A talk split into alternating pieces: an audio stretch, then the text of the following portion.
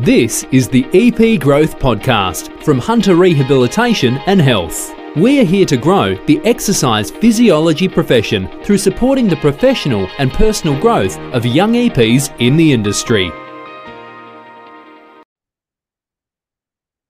Hello, and welcome back to another episode of the EP Growth Podcast. I'm your host, Ryan McCarthy, the director at Hunter Rehab and Health, and joined by a very special guest today, exercise physiologist at Hunter Rehab, Kelsey Moss. How you going, Kels? Good. How are you? Thanks for having me. Yeah, doing very well. Doing very well. How's uh, how's the week been for you? Yeah, busy. Um, just seeing the regular clients and always having a smile on my face and enjoying each day like always. Um, but yeah, got some great results over the last couple of weeks with some clients uh, hitting some goals. So yeah, it's been really exciting. Awesome. Can't wait to yeah chat a bit more about that and unpack that. Before we get in today's episode, just wanted to give another quick plug to our EP Growth Mentoring Program. It is uh, getting very, very popular at the moment. I've got lots of emails, so apologies if I haven't replied for a little while, but I'm getting back to all those emails. And uh, if you've got any questions about it, jump on at the website epgrowthpodcast.com and you can learn more about the mentoring program there. But it is expert mentoring from our team here who are high level clinicians. It's the type of mentoring and skills you learn. Uh, once in a lifetime. You don't learn these things at university. So these are extremely valuable, and I highly recommend anyone who's keen for mentoring to check it out. But let's dive straight into today's episode. Another case study. We've had uh, some great outcomes and some great responses from our previous case studies. So we thought, why not get uh, another amazing EP on to tell their story and and provide some value to the the listeners out there. So um, let's dive straight into it. Kels, tell us a little bit of backstory in terms of how it all came about to to be an EP originally. It actually was a little bit of an accident. I um, never really had any ambition to go to uni, really. It was always a bit daunting for me to think about being a uni student. Um, whether that was because I was young for my year or not, I'm not too sure. But um, yeah, I ended up just finishing school and I actually did event management, a diploma in event management at TAFE. Um, wanting to be some sort of wedding planner. um, but I just, yeah, I found it really difficult to get a job in that industry. So I went to uni and I completed Newstep, which I thought was a great bridging course and a great stepping stone to really um, get used to life as a uni student and what was expected in terms of how to write a proper uni leveled essay. Um, but I guess from a young age, I've always been involved in sport, playing netball, basketball. Um, and I knew that I just wanted a career that would encourage me to remain active, but also enable me to help others. Yeah, excellent. And then that's where the exercise science came about. Was there any other things on the radar at the end of Newstep? Yeah, so I wanted to be a PE teacher. Um, but at the time, everyone was telling me, oh, don't do that. You know, there's so many people doing it. And if you're doing your prac, you're going to have to go, you know, out whoop whoop out to Broken Hill to do your prac and be away from home for long periods of time. And my nan had just been diagnosed with Alzheimer's dementia, and I didn't really want to be away from home. So yeah, I just got on the um, Newcastle Uni website and had a look at you know all the courses they were offering and uh, yeah, exercise sports science popped up. And that was also something that if down the track I wanted to do teaching still, I could just go and do a diploma of education and still, yeah, get into teaching that way. But yeah, then I had a year off, um, worked a little bit just doing some support work uh, with NDIS participants and doing a little bit of uh, personal training for uh, NDIS clients. And then got into the masters uh, through Charles Sturt and did that online. Excellent, awesome. So, how many years outside of high school were you when you when you started the masters? Uh, I completed my masters in 2018, so that would have been 2017. So, yeah, 10 years. 10 years after finishing school, yeah. I was doing my master's degree. Wow, great. Um, yeah, great little backstory there, just to show that everyone's got time. Everyone has time. Everyone's yeah rushing and rushing, and, and they're a little bit worried. Um, I quickly got to get into uni, or don't want to have a gap year, or don't want to experience other things. I need to get this done. But um, would you say yeah, there's there's plenty of time? Absolutely. Like I was still able to complete a master's degree and a bachelor degree all within um, you know, under the age of 30. So, yeah, still plenty of time. And even within all that, I still did a postgraduate certificate of business marketing just so that I could attend the university games to play basketball. wow. Do whatever it takes to get in those uni games. Yeah, just add another 10 grand to the HECS step. exactly right. Um, all right, let's get into a little bit more specifics today. So, obviously, your caseload is more based around the NDIS, and that's what we want to chat a little bit more to add some value to the listeners out there today. So, just tell us a little bit more about your your current caseload, um, the types of clients you see, types of pathologies, and and uh, yeah, why is it that you you've decided to sort of go down this avenue? Yeah, so my passion has always been uh, working with NDIS participants. I think just because of how rewarding it can be.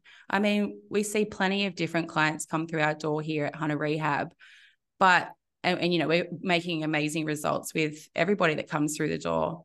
But I think um, just being able to provide another human with the um, skills to live a quality life.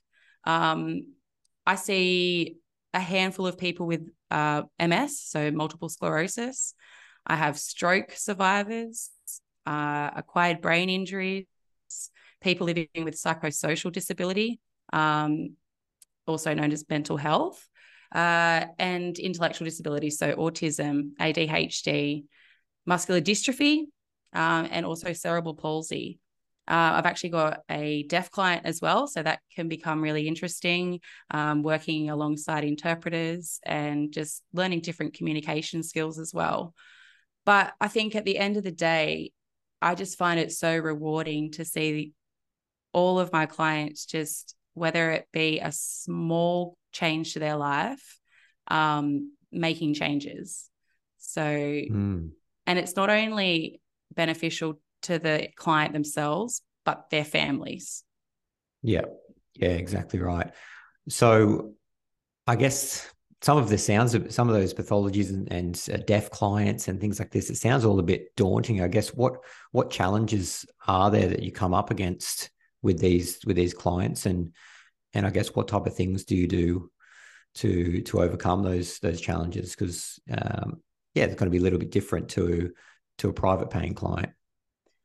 I think uh yeah i mean having some patience um making sure that you're always communicating with their support worker because at the end of the day they're working closest to your client um, throughout the week whether they mm. have you know whether they've got a support worker that they work with daily or weekly or have overnight stays with they're spending the most time with that client or a family member um, just making sure that you understand what triggers that person may have as well. So if they're coming into the uh, clinic and you know you're doing a session with them if they're going to have behavioral issues then how can you work around that or what can you do to avoid that occurring? Um, but always talking in a way that they are an equal. They are another human. They are mm. no mm-hmm. different and that you treat everyone the same. Yep. I love that. Yep. Absolutely great advice out there so obviously, we've got lots of students that come through our clinic um, that are in their final year or, or second to last year. What's common beliefs or attitudes towards the NDIS clients do you see from from new grads? Yeah, I mean, it's unfortunate. I think disabilities and NDIS related information, it's not something that's commonly taught in detail at uni. I remember mm. touching on neurological conditions, and um, you know, you just get a week or one one little slide on what Parkinson's disease was or what Alzheimer's dementia was, um, what it means to have a stroke, what kind of strokes you can have. Um, but I guess I have been fortunate enough to have been connected with um, people living with a disability for some time now going through primary school, we had a buddy system. My mum's a special ed teacher. Um, I have a stepsister with muscular dystrophy. And I guess you know, being a support worker myself whilst I was studying also uh, helped me to understand different disabilities better. Um, so I think the lack of exposure to the NDIS world for new grads can be daunting.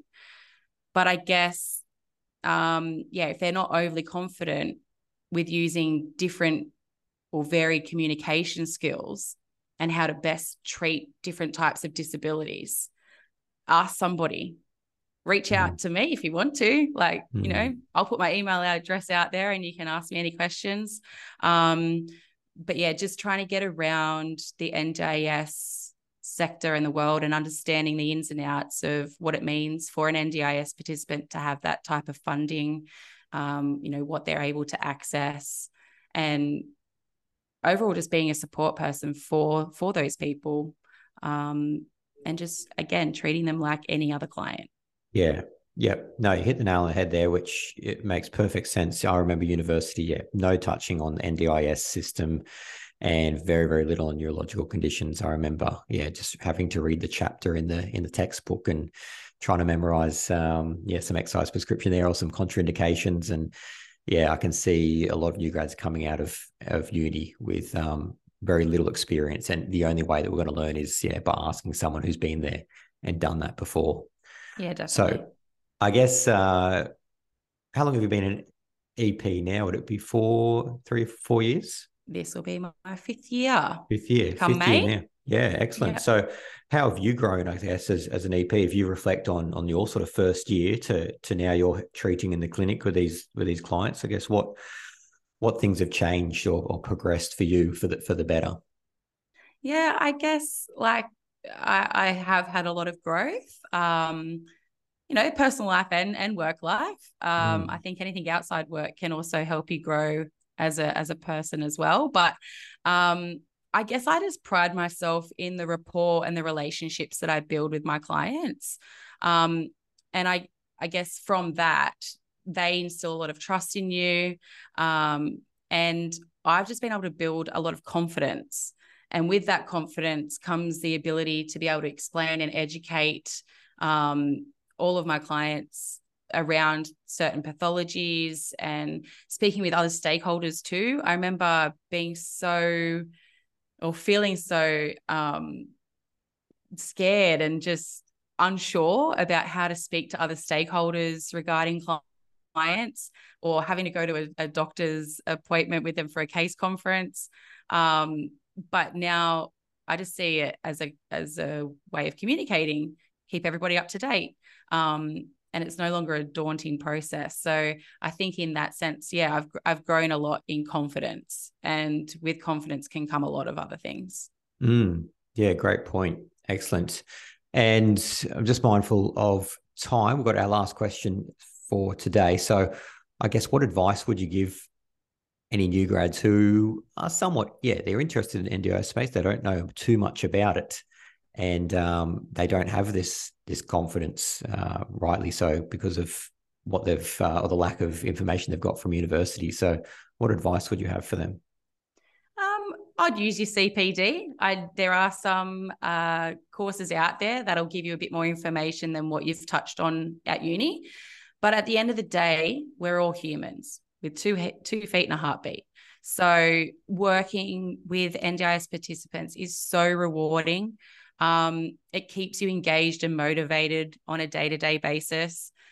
Anyone who thinks they may be interested um, or does have a passion for working with NDIS participants, dive straight in. Feel free to reach out. Um, like I said, can take my email address and reach out to me if you've got any questions. Um, but all in all, it's just so important to just remember to see every human as an equal and to just not treat people living with a disability any different. Yep. Yep. Absolutely great advice. And I think, uh, yeah, a lot of listeners have got a lot out of your advice there, Kel. So thank you very much for today's episode. It's been an absolute pleasure chatting with you. And yeah, love to have you back on later uh, in the year, possibly for maybe part two. Yeah, no worries. Sounds good. Thanks, Excellent. Ryan. Bye for now. See ya. Hey guys, thank you so much for listening to another episode of the EP Growth Podcast. I would be forever grateful if you left a review subscribe to our channel, and also share this podcast with any of your friends so we could ultimately grow this profession together. If you'd like any further information, please check us out on hunterrehab.com.au. Bye for now.